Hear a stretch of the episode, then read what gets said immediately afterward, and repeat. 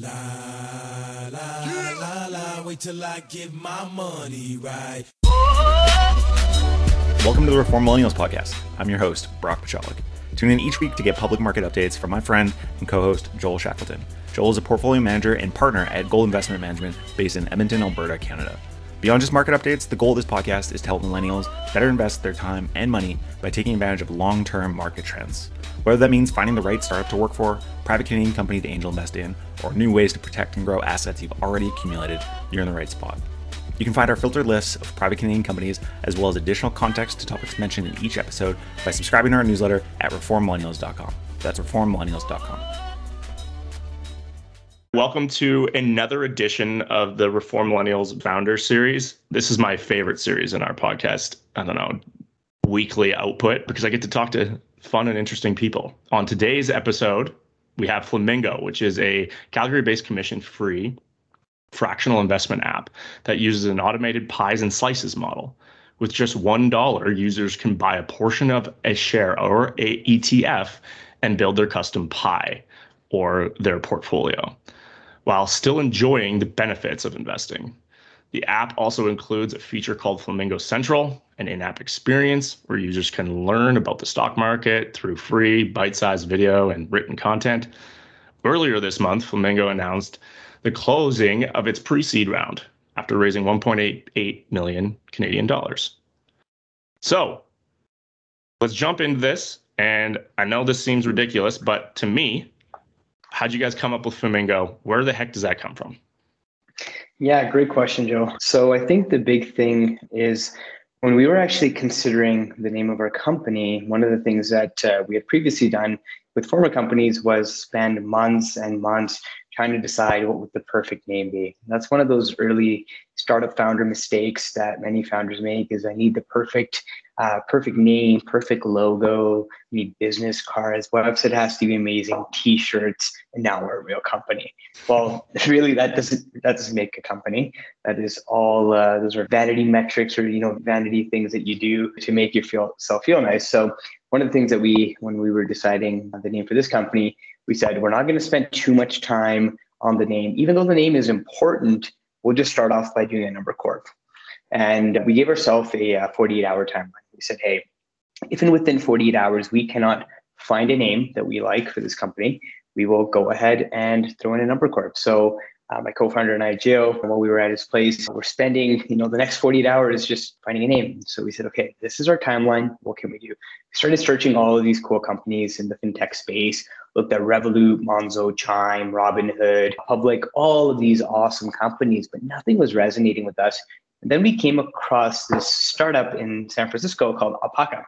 And Alpaca is a, a commission-free broker API, helps you know platforms begin. And we thought, wow, what a cool company, amazing branding. We've never seen anything like it where the the name of this company in the fintech industry, especially in banking, is an animal. So as a joke, my co-founder says to me, why don't we name ourselves Flamingo? And so we jumped onto flamingo.com and we said, okay, see if that's taken. Flamingo.com was taken because it's a massive hotel down in Vegas. And then we asked ourselves, you know, okay, what else can we do? We said to ourselves, well, hey, we're creating an investment app. We're creating a company that's very different. It's unorthodox. It's not part, you know, of what we've seen in, in, in Canada before. So why not even spell our name Flamingo different? So we threw in an H and we said, our Flahmingo is F L A H Mingo. And then we started to say, wow, okay, this, this sounds pretty good. .com is open, .c is open. And then from there, we just threw in a marketing spin it every single investor is unique and different. So the investing experience for them should be different. Flamingos are one of the most unique birds on this planet. And our flamingo is even more unique because it's spelled with an H. And so when you use the Flahmingo app, your experience is catered to you, creating pies and slices, investment portfolios that are just catered to the companies that you love. I have a prediction. If my son, who's eight months, starts investing through Flahmingo, I feel like everyone's just going to refer to you as Mingo. And it's I most of his generation or my brother who's 10 years younger than me his generation calls instagram insta. Yeah. It's just it's and it kind of sounds good. I kind of like it. Anyways that's really neat. I kind of love it. I now I'm, I'm, i need to go look into this alpaca. But i kind of want to talk about your, your most recent seed fund raise. It's pretty exciting of course, you being a Calgary based company, can you kind of, I have a few follow up questions here, but just talk about the new raise. Let's be as vague or as descriptive as you'd like to be, but I'd love to hear about the cap table. Did you guys have a lead investor? Those sorts of things. Cool. Yeah. So, first, I think a big shout out to all of our investors that have supported us through uh, the last few months while we were raising. You know, we have amazing backers. We have about 40 investors in our cap table that have, you know, believed in us and uh, given us their capital so that we can utilize it to build this amazing company. In regards to how that came to fruition, you know, we realized that to actually get a platform of this nature off the ground, the costs are quite high. We have regulatory aspects, legal costs. We have, you know, a myriad of fees that we have to pay, and uh, to even just cut the surface to get this to happen, we we needed capital. So founders put in some capital early on, and thereafter we started to, you know, go out and see, well, okay, if we really want to make this happen, how do we actually do this? So started to ask friends and family, and we realized that there was some interest in putting in capital.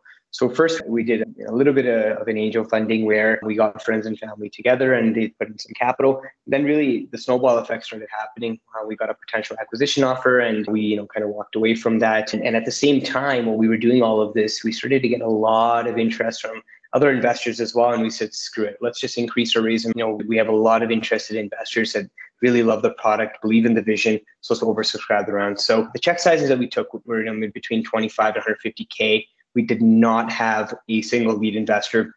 Instead, we had you know investors that had invested between 100 150k, and slowly all those checks came together to to equal the raise amount that we put together. Yeah, you know it's funny. I, I've you know, looked at a lot of businesses at at similar stages, and that's kind of how the way it starts. It's like we're doing a friends and family round. We need a couple hundred grand. We have interest, and then you see how uh, people are receiving it, and they're excited and it just it everything that's just how life works you know the momentum is hard to to deny and it's intoxicating and then of course great things happen so obviously putting together this fundraising I find to be, especially at the beginning, it's like your first million bucks. You're in my industry, the first 10 million that you can get under management is always like the hardest part. For you guys, what was the most challenging part putting together the fundraising? I mean, friends and family seems to be always the easiest because they trust you, they know you. But what was the most challenging thing for you? Yeah, I actually have to disagree with that. Friends and family is actually the hardest. And the reason I say that is because when you lose or, or, there's a potential of not having that capital, you need to see these people everywhere you go. When I yeah. go home, I still live with my parents, and my dad's like, how's it going? And then I know when he's asking me how it's going, it's saying, hey, how's my investment doing? I don't really care about you. But, you know, I mean, jokes aside, it's, yeah. it's actually, I would say, more difficult because, sure, they believe in you, but the belief is there because there's also that trust. So yeah. that initial capital, I would say for any founder, when you're going out and raising VC or you're asking any external investor, you need to look inward and say, hey, what's the skin I have? You know, when you have your own, you know, family capital in there, that, that makes a big difference. Then from there, I would say it's like, you know, the investing cycle is really a sales funnel. You need to concentrate it where you have as many conversations and try to get as many introductions as possible and things slowly start to cascade we pitched about 150 investors and you know we really we put it um, in a very concentrated period of time within 60 days we had closed so the uh, the goal was to have as many meetings in a short period of time so that we can actually create momentum. And whether it was from angel groups, family, venture groups, we do have a we do have a fund that invested in around. We do have an institution as well. So we had some capital in there that was some of the anchor capital that helped us get get some of the other checks in. But it's a very exhausting experience. It's a time job on its own, and many people don't realize that. They say, "Well, yeah, I'm going to go fundraise." unless you're a repeat entrepreneur that's had exits, it is very difficult to raise capital. You know, I would say nine tenths of Albertan founders cannot raise capital, um, and especially just because of where we live. You know, tech is still very nascent and is slowly coming up. And you know, we're an oil gas city. Most of the people that you know are in the province or around you. So understanding that it's it's a difficult task, and if you're going to endeavor down it, you need to do it as a full time job, and it becomes a sales funnel where you speak with one person, you hear no you just keep on going. and You have to keep on filling the top of your funnel until you get a yes. And then you keep on hearing no, yes, right? And so slowly you start getting this ratio of individuals and the yeses now start getting another yes on board and another yes on board. And I think it's a cascading factor that really helps out. That's the first thing I would say. Second is a lot of funds, especially in Canada, are very risk averse. They like to, you know, and I'm very openly chatting about this, they like to say we are pre-seed investors, first check in. And then when you get to them, it's like, Please tell us about the uh, 100,000 customers you have, the momentum you've gained on your app, all of your KPIs. We want to see month over month growth of 4,000%. You know, sorry, you know, I'm just I'm exaggerating the metrics, but it's like, but you told me that you're an early stage investor and that you understand that we need your capital to actually make this happen. So, you know, what it really comes down to is we were fortunate enough to have phenomenal advisors that helped us get introductions to some of the top VC firms across Canada. We've spoken to 90% of the firms. Uh, and one of the things we realized is if you want to raise money in Canada, the first round has to be angel, unless you're a repeat founder. Second round that you do is most of the time institutions, and that's when the VCs start coming in. And then the last thing I would say is pitching is difficult. It is not a skill that everyone has, and you need to start treating it in your funnel as who are my leads? Who are the best people that I know that I want to get capital from? And this was feedback that I got from a entrepreneur down in SF when I was spending time down there at Draper University, where you actually break down your investing funnel into three parts. You give a one, two, and a three. Your ones are your the investors I want the most, and these people I know will give capital. But listen, you need to hit it out of the park. Then you have your twos. These are investors that you would love to have on your cap table. They may be strategic or not, but at the same time, they're maybe a little bit easier to get. then you have your threes. These are investors that you probably already know are going to say no to you, but those are the investors that you start off with because they're going to play hardball with you. They're going to ask you tough questions. They're going to ask you things that you have no clue about. And those are the individuals that you want to interact with because once you hear the 50 no's and they've asked you all the hard questions, when you go to your twos and ones, it's become robotics. You know, sad to say, but you've been through it, you've done it 50 times. It's, it's normal, right? I love the way that you um, you explain that because I don't think I've ever been able to explain it as well as that. You did such a great job. But for myself, it's very similar in my industry. It's where um, the first 50 people I pitched, like it was basically me developing the knowledge and the robotic answering of the questions properly and also doing a good enough job explaining it to them so that they trusted what I was saying was true. And there is something too being said for you just got to take some pitches and swing at them, and then eventually you start hitting them. And in your case, the way in which you, you have that one, two, three lined up, I really like that. Obviously, the fundraising part's all it's all completed. I've always thought that in Alberta, founders don't, yeah, you grab those advisors, but can you name a few places in which people should look or ask for that advisorship? Like I know those people are out there, but some people just don't even know where to start. Yeah. So I'll give you an example. We had uh, Simon, the regional head of Toronto Stock Exchange. Burke, shout out to you. You're an awesome guy. You know, Burke was one of our advisors. How did we get that connection? My co-founder played soccer with Burke seven years ago. And it, it was us looking through our Rolodex of people that we had met over the years. The fact is your network is your net worth in the end of the day. Unless you're worth $100 million, listen, it's going to be yeah. quite difficult for you uh, to get into these doors. And so you really need to start looking at who you know because you may not know um, the person that you need to know, but with one meeting to another, you'll get there. And the example was starting a broker dealer. I've been investing for 10 years, but I've never started a broker dealer before. I've been a retail investor. The back end of that process is extremely difficult. You have to go through many registration requirements, and the bar is extremely high because you're dealing with people's money. And Canada is one of the most heavily regulated environment in the world. So we went for one meeting, and it's like, ah, well, hey, can you introduce me to someone else? And you go to, to another meeting and to another. By meeting number four, we had Burke and a, you know a few other advisors on board, and slowly what ends up happening um, is you start having other people coming to you and saying, "Hey, I think I can offer value here." And we had to actually start saying no to people because we had our inner circle. The advice I have is you have two type of advisors i would say one is the strategic individuals that you're bringing on board that are extremely helpful that you know are going to go head over heels those are the people you know you most of the time compensate them with options right and then you have your secondary group of individuals and these are very coveted industry professionals but they just don't have the time or they won't go out of their way multiple times for you and those are the individuals that you tap into once every three months, or you're giving your investor update to, and you're just keeping regular cadence so they feel that they're part of the journey, but they may not be part of the inner workings of everything happening. So it's look into your network, ask people, go out there. LinkedIn is a powerful tool. Definitely, if you need to get LinkedIn Premium, it's 30 days free. So try it out. oh man, I've done that before. Okay, so I just want to switch gears a little bit here. Uh, can you kind of talk about your product launch?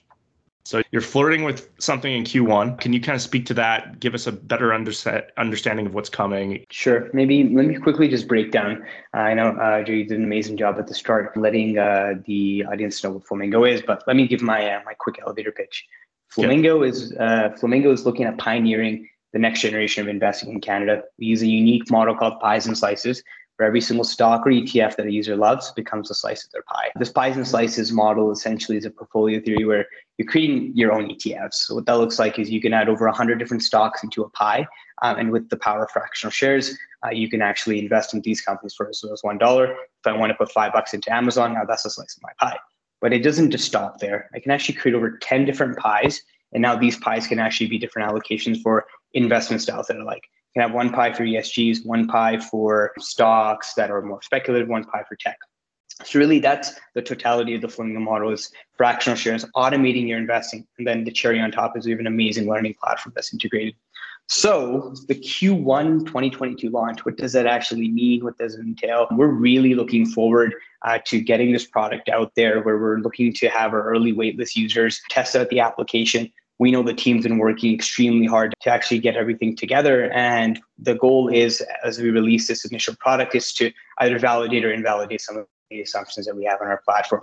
We believe we have an amazing application. Now, the goal is to make sure that we get valuable user feedback so that we can use that to predicate what our future potential roadmap looks like and build additional features products based off of that. After we do our Q1 uh, launch, we'll be doing another raise and we'll be doing a seed financing that'll help us get to the uh, the next level.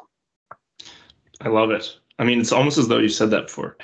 Uh, for me, anyways, I've been incredibly excited to see the amount of capital kind of flowing into this. I call it the fintech space, whatever. Pre 2017, let's say, this was not interesting for most seed, seed investors, A to B to C venture just wasn't touching it. It felt as though Visa, MasterCard, big banks were going to eat you and you had no chance. And now you have Square trading at like a $300 billion valuation, PayPal, $300 billion valuation. They're buying Pinterest this morning.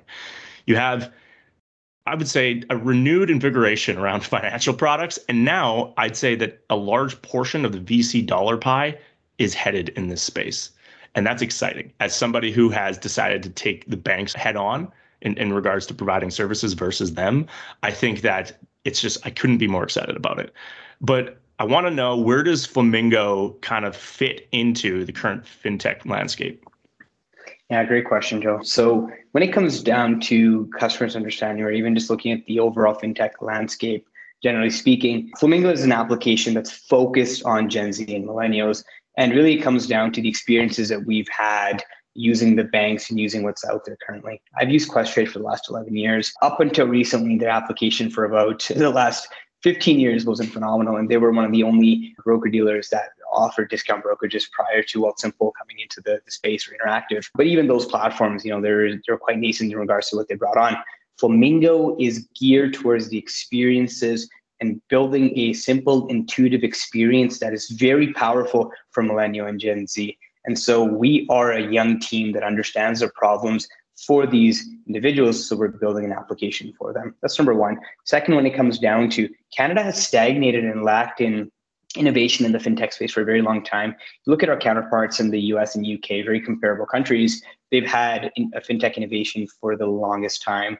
You look at, let's talk about the UK, you have Revolut, Monzo, you have some crazy companies like Starling N26, the US has Robinhood, and you have Chime, you have all of these new startups coming. And in Canada, we have Wealthsimple, right? So there, there isn't much out there. And, you know, the team at Wealthsimple's done a great job, but there's a lot more work to be done. And that's really where Flahmingo comes in. We see ourselves as trailblazers that are coming to a hyper competitive environment and the users will have a multitude of options of uh, investment applications but our focus is really geared towards that amazing experience for the Gen Z millennial. And, and you know, the first thing we started doing was posting on TikTok.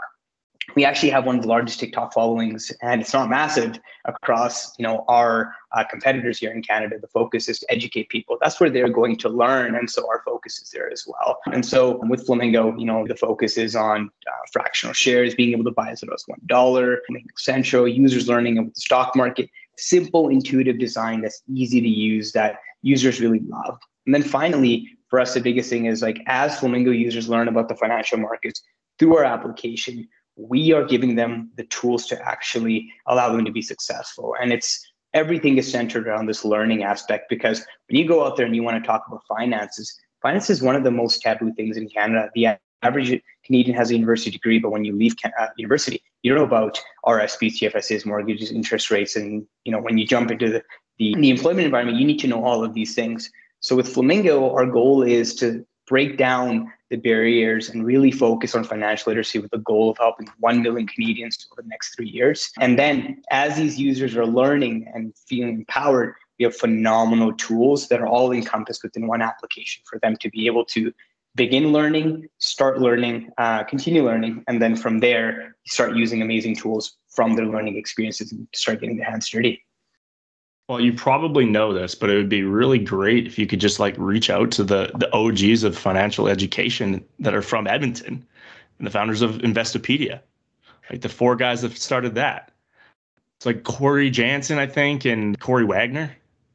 Yeah, I actually was told this by one of uh, one of the VCs that we're speaking with that Investopedia was an Alberta-based company. I haven't had an opportunity to speak with Cory, but Cory's aware of our platform. And Cory, if you're listening to the podcast, would love to sit down and uh, have a quick chat with you about your experiences in Investopedia for selling. But yeah, you know, I think that's super cool as well. We have the, the founders of the financial education for stock market in Alberta, right? So that's an inspiration as well. I think their headquarters is actually New York City. But the oh. but that being said, I do believe they both live and operate in Edmonton and Alberta, which is really cool because I don't care who you are, if you have ever Googled anything, you've used Investopedia for 100%. sure.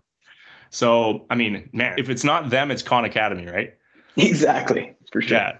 So I think that the biggest push or the biggest change to the acceptance or just the interest in investing and then financial technology has been likely, I think, set off by COVID. We had nothing better to do. And now this is interesting. You have, like you had mentioned, you had TikTok, you've had people just kind of obsessing over these things, and now we're busy consuming ourselves with gambling or just whatever, taking chances on things. And what do you think th- this has done to, at least my opinion, the the five major bank dominance in Canada. Do you think that this is kind of like the beginning of the end of their whatever five-opoly they have? Good question. I think one of the, the big things in Canada is we have a oligopoly, whatever you want to call it in various industries. You look at uh, the media industry with Rogers and Shaw. The banking industry is very similar, and I think uh, Senator Colin, Colin Deacon has been very openly speaking about open banking, how we need innovation so that startups can start actually competing with the banks. And really, what it comes down to, it's consumer-led finance, right? Consumers want to be able to access their data, but their data is stored by the banks, and and so I think that there's, there's a change coming, and it's gonna it's gonna be coming quick. You know, the uh, Liberal government has uh, looked at bringing open banking by the end of uh, 2022, and by 2023, by Jan, they want to actually start pushing it forward those are big changes that are coming. And whether the banks like it or not, whether startups like it or not, whether people like it or not, they're coming because consumers want it. Banks have been around for a very long time, right? They're institutions that are 100 plus years old and they have sustainable business models. And the big side of it is the uh, regulatory aspects that they've been able to create. There's big, large regulatory moats, you know, hundreds of millions of dollars that goes into lobbying that makes it difficult for other companies to come in our focus, though, is tech and the usability, whereas the big banks are different. There's a target audience that's um, you know a lot bigger for them. You know, they're not just focusing on millennials, but they're focusing on individuals that are older. They're focusing on individuals that are younger. So they have a scattered focus, and and so that's that's made it difficult for them to be able to hyper concentrate into one niche. And the way I see it is, banks won't go away, but over time there will be an equalization in power. There's going to be uh, a spread in regards to the dominance, um, and there'll be startups now that are um, coming into the space that slowly start taking some of that market share. The you know the TAM is only so big, right? You know, let's call it a trillion dollars or maybe two trillion dollars. Right now, that that TAM is completely held by the banks, but over time, that it'll get spread out, and then consumers will have the choice of whether they want to go to a bank, whether they want to go to a startup, or whatever they like. And I think that's what will happen over time the dominance it's a hard question right we even in the back end we have uh, partnerships with with some amazing banks to help us out there's change coming. Hard to say what that'll look like, but as a consumer, I'm very excited because now I have the opportunity to choose. And my dollars are the way that I vote. And wherever I put them is wherever I'm going to support. And when you look at it, millennial and Gen Z individuals are really focused around having an amazing intuitive experience on mobile. Banks took quite long to do that. I'm not sure if that directly answers your question, but no, it's funny. I, I just listened to this recent podcast, Invest Like the Best, where they interviewed the founder and uh, current CEO of Upstart, and he talks a lot about how they're changing lending practices. And I felt as though the, their technology is disrupting the old way of how you lend out to people. I mean, it's always been credit scores, right? That's always your FICO, whatever. That's the only way that you yourself are, that's the number that goes through the system to determine whether or not you're investable. And they've decided that that's stupid because it, that number is dumb. And they, I mean, just over the last two weeks, that stock has gone absolutely nuclear. And I think it has a lot to do with the story that they're telling, um, the disruption that's love that it's obviously bringing. But I think that this is what's more important is that our main five banks here, people think of all the banking services that they provide, like grabbing cash, all those sorts of things. But it's truly it's simple. The major thing that matters most is the lending. The is the pillar of banking. It is the middle. That is what all of the economics derive itself around. Everything else is just like something little, right? And I think that's where you guys come in. And I, I don't mean to say your TAM's little. That's not what I mean. But what I mean is that you guys aren't determining whether or not someone's lendable. What you're doing is you're helping people invest and you're making it fun and easy and, and the technology, bringing the technology, uh, it makes it educational and makes it something that they can then take upon themselves. Whereas banking, that's that is the the heart that beats all the blood out and i'm excited to see that kind of disrupted and at the end of the day i think that all of the disruption is going to happen around the edges. And you guys are doing a fantastic job making this, bringing something to Canada that I'm excited about because I want to see more of this. So if people are still listening here at this point in our podcast, they probably want to know what the economics of Flahmingo are. What makes the cash register ring for you? Because you're not doing this for free. Because if it is free for us, that makes that means we're the product. So what's going on? Yeah, great question. In the US, the answer to that is yes, you are the product. In Canada, it's a little bit different. I'll explain why. The reason why commission free investing is, you know, able, and it started off with Robinhood in the US, they were able to offer that is because of payment for order flow. They pretty much take the order flow that uh, they receive from customers and sell it to hedge funds. I am not licensed to talk about if that practice is good, bad, ethical, or not. But it started off from Bernie Madoff. So I think that's kind of speaks for itself. So now let's talk about how Canadian platforms make money. That uh, revenue source that is driven from PFOF is usually substituted by FX fees. So when you're buying US securities, you have a foreign exchange fees that you end up paying. Same foreign exchange fees are the, the fees that you pay when you want to do money transfers, buy US dollars, do foreign transactions, or even if you're paying your Netflix bill the banks are charging you 3% and you look at it and say, oh, well, I thought my thought I was paying 14.99, but you actually got charged 17.99.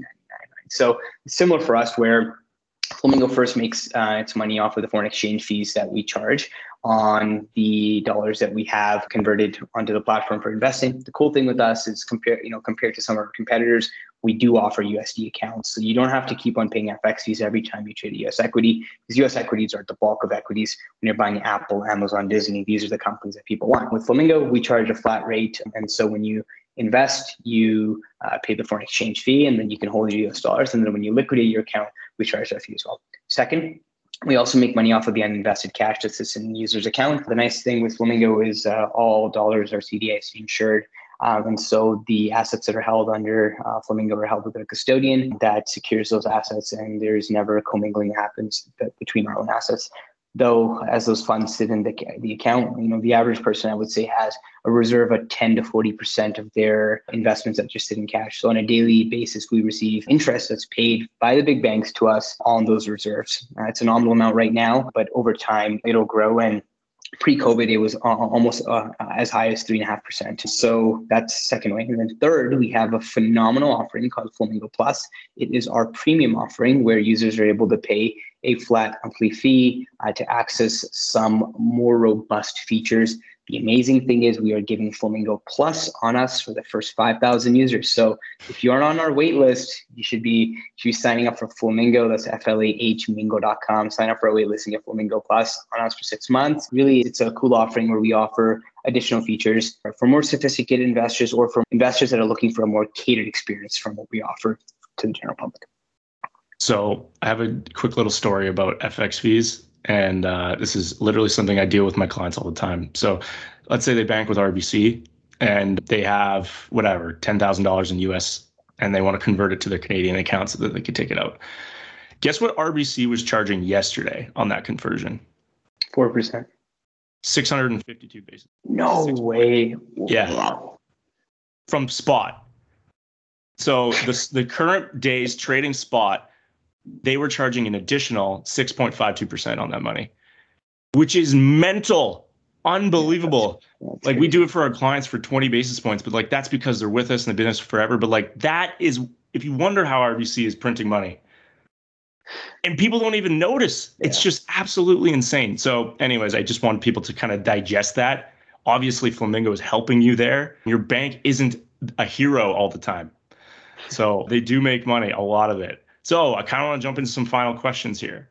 As an up and coming Canadian startup founder, at least it sure you guys are just you're killing it right now. I think that this is something that is difficult for a lot of people. But what do you see as a as the the most obvious opportunity for entrepreneurs and early stage engineers, maybe even project managers? So like I think that most people getting into the space um, maybe identify themselves as those things, whether it be an engineer or a project manager. What is there? What are the possibilities here in Canada? Where would you be focusing if you're not focusing on finance?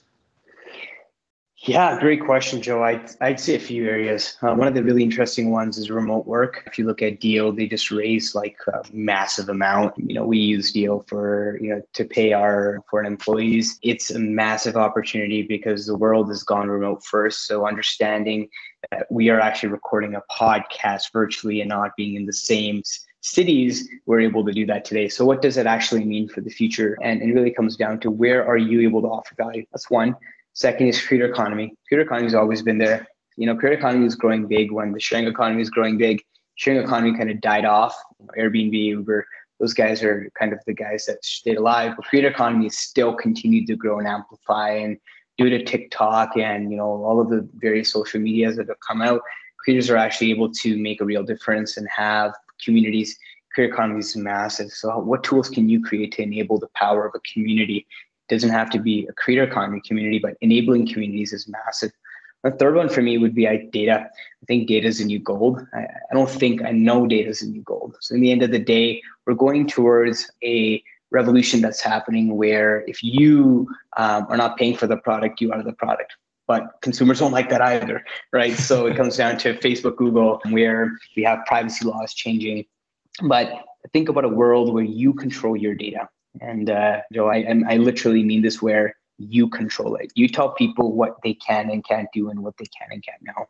Now, let's say the tools out there are all the same. You want a more catered experience, whether that be for health, for finance, whatever that looks like. You actually offer your data to platforms so that they can create a curated experience for you how phenomenal would that be if I hopped onto my trading application and my app looks very different than someone else's, or if I'm on a fitness app and it's completely catered to things that are you know around me, whether that be the way I eat, the way I sleep, the way I run, the way I, whatever that looks like. I'm the one opting in to allow these platforms to securely utilize my data for the purposes and then build and create amazing experiences for me. I think those are three really interesting spaces that, you know, if I wasn't in the fintech space, I would definitely be looking at. I thought Bitcoin was new gold. okay, so in addition to that, I find that the Canadian government has its teeth and claws kind of, I don't know, wrapped around our entrepreneurs. What would you say is, is something that the provincial and federal governments could do more of to incentivize entrepreneurs to better compete with the United States? I find that it needs to be, a, we need to do a change of mindset, but I think you would have a better understanding or maybe even more insight into this than I would. Yeah, it's a great question. I spent three months down in SF, so I, I saw what Silicon Valley startups look like.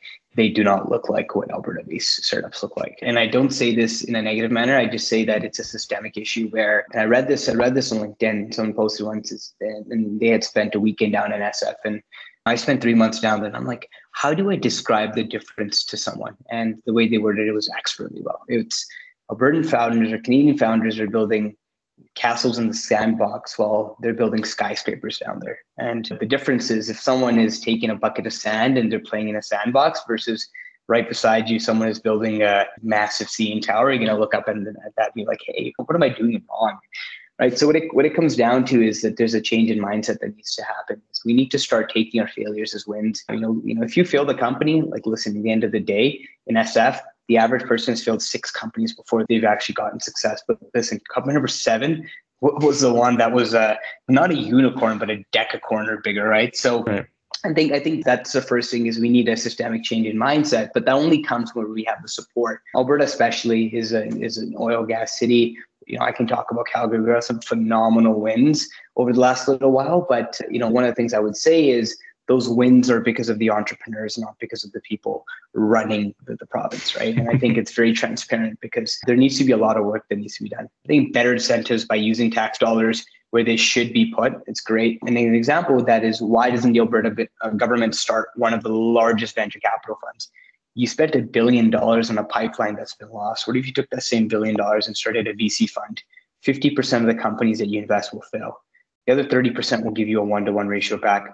20% of them, and this is the interesting part, out of that, maybe you know, 15% of them will give you a two to three X return. But then the 5%, um, of that, they're going to give you a 100x return and pay back the billion dollars tenfold back.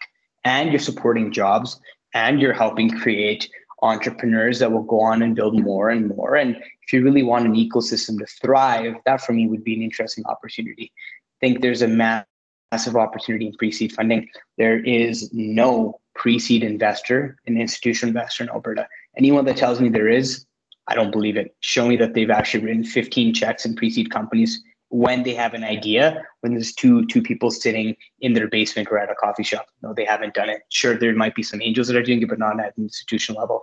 Pre-seed funding the gap there is massive.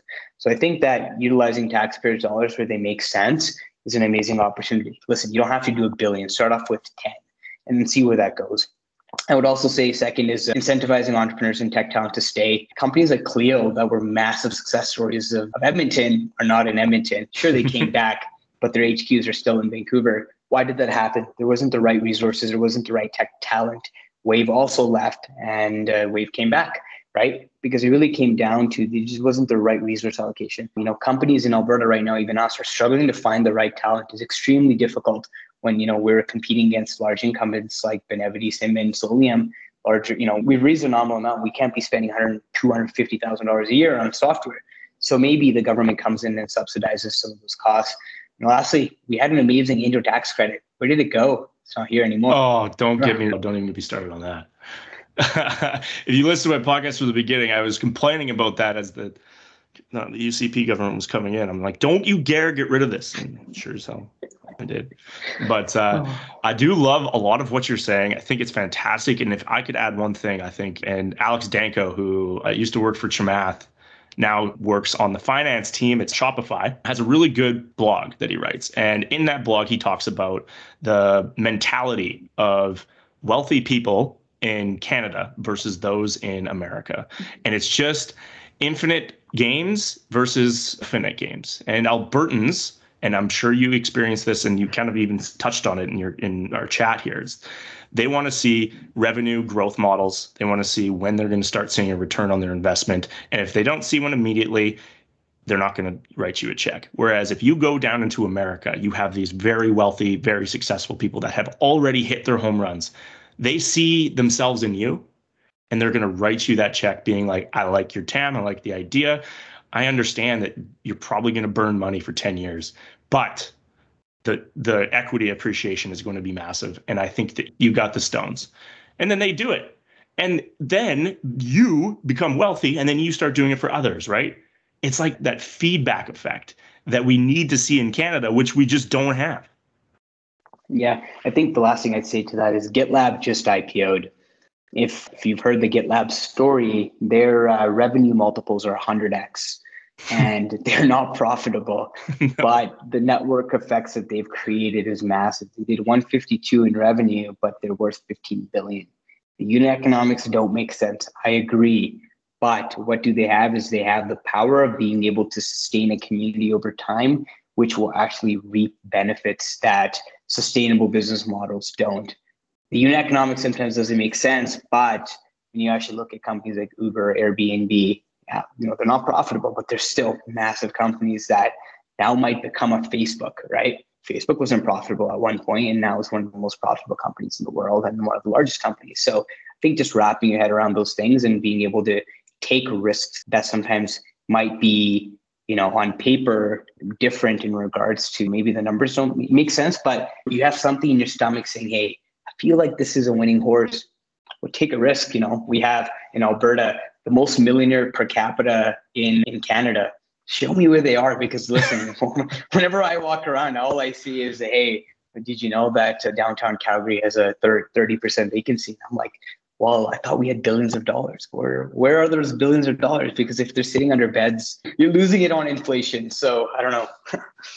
As somebody who works with a few of those people, I know exactly where it is, and it's shoved in real estate. And all they want to do is they want to refinance and then they want to improve it a little bit, go to the bank, refinance, improve it a little bit, re- go to the bank, refinance, and then they'll rent it out to people. That's their idea of investing in the future. I think that's changing though. People like you, a lot of the people that I interview, I think it's exactly where I want to be. These are the stories I want to hear. It keeps me excited. I'm super bullish on Alberta. I think we got the tax incentives that are there to that can beat out the competition. I do believe that we have an incredible education system because uh, it's churning out people like you. And I just, I'm super pumped about it.